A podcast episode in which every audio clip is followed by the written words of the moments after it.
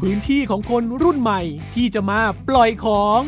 จากการเรียนรู้และสร้างสารรค์ผลงาน โดยใช้เสน่ห์ของเสียงเล่าเรื่อง กับปล่อยของลองเล่า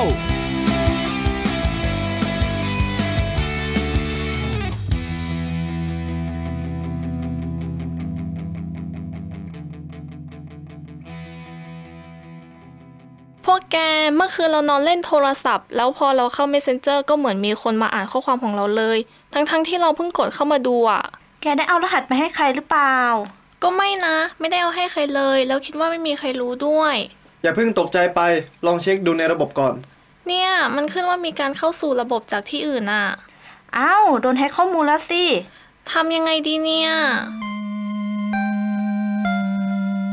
ปัจจุบันนี้เชื่อว่ามนุษย์เรา ยังไงก็ต้องเข้าถึงอินเทอร์เน็ต หรือโลกดิจิตอลและเชื่อว่าสิ่งเหล่านี้ได้เปลี่ยนแปลงชีวิตประจำวันของเราเป็นอย่างมาก เช่น การรับสื่อข่าวต่างๆ ดูสื่อบันเทิง หรือไม่ว่าจะเป็นการจัดการการเงิน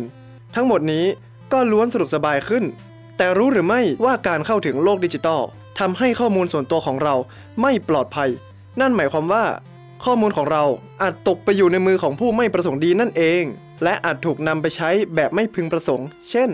การนำข้อมูลไปปลอมแปลง การนำข้อมูลไปทำธุรกรรม การนำข้อมูลไปขายเป็นต้น ดังนั้นเราจึงจำเป็นจะต้องมีวิธีการรักษาข้อมูลส่วนตัวกัน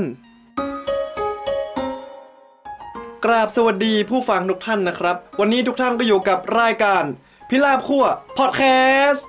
พอดแคสต์ฝึกหัด โดยนักศึกษาสาขานิเทศศาสตร์ มหาวิทยาลัยพายัพค่ะ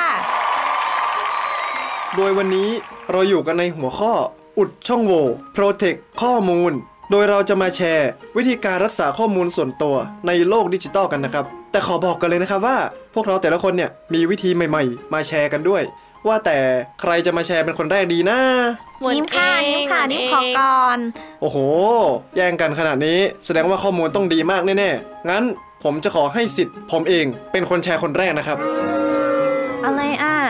สิ่งที่ผมจะมาแชร์เนี่ย เป็นเรื่องใกล้ตัวมาก รู้กันไหมครับว่า ไม่รู้ค่ะ ยังเฮ้ย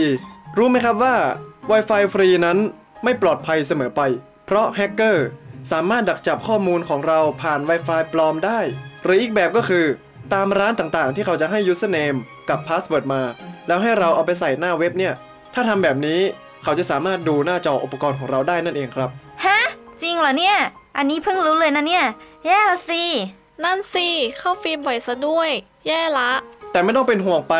เพราะว่าถ้าเป็นร้านใหญ่ๆ ดัง ๆ เขาไม่ทำแบบนี้กันหรอกครับ เพราะว่าถ้าข่าวไม่ดีออกไป ธุรกิจคงจะเสียหายแน่นอน แต่เราก็ควรกันไว้ดีกว่าแก้ ควรใช้สัญญาณมือถือของตัวเอง และหลีกเลี่ยงการเข้า Wi-Fi ฟรีที่ไม่ไว้ใจนั่นเองครับอ้าวแล้วถ้า Wi-Fi ฟรีตามห้างล่ะคะ อันนั้นจะปลอดภัยไหม่เอ่ย ถ้าเป็นอันนั้น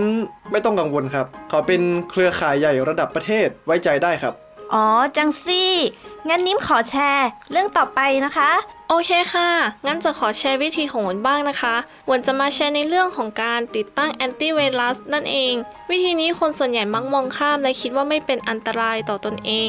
แต่จริงๆ ไวรัสสามารถทำได้มากกว่าที่เราคิดค่ะ ไวรัสสามารถแฮ็กข้อมูลของเราได้สบายมาก และเอาข้อมูลของเราไปทำอะไรไม่ดีได้ด้วย หนักสุดก็คือแฮ็กข้อมูลธุรกรรม แล้วเข้าไปยุ่งกับการเงินของเรานั่นเองค่ะ ถ้างั้นก็สำคัญมากเลยนะครับ ควรจะต้องตระหนักถึงเรื่องนี้มากๆด้วยของฉันของฉันขอพูดบ้าง วิธีที่นิ้มจะมาแชร์ เป็นวิธีสำคัญเหมือนกัน และคนมักจะมองข้าม คือการเปลี่ยนรหัสผ่านเป็นประจำนั่นเองฮะ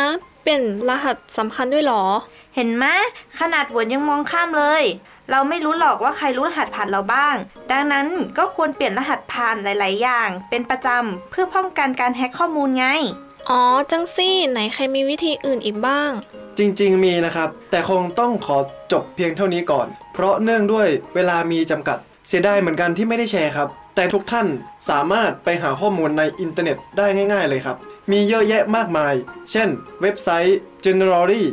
สุดท้ายนี้ก็อยากจะสรุปไว้ว่า ควรระแวดระวังทุกฝีก้าวในการอยู่ในโลกดิจิตอลเพราะข้อมูลส่วนตัวของเราสำคัญมากค่ะ ก็ขอขอบคุณทุกคนทุกท่านที่รับฟังครับ และพวกเราพิราบขั้วพอดแคสต์ก็ขอตัวลาไปก่อน ขอบคุณค่ะ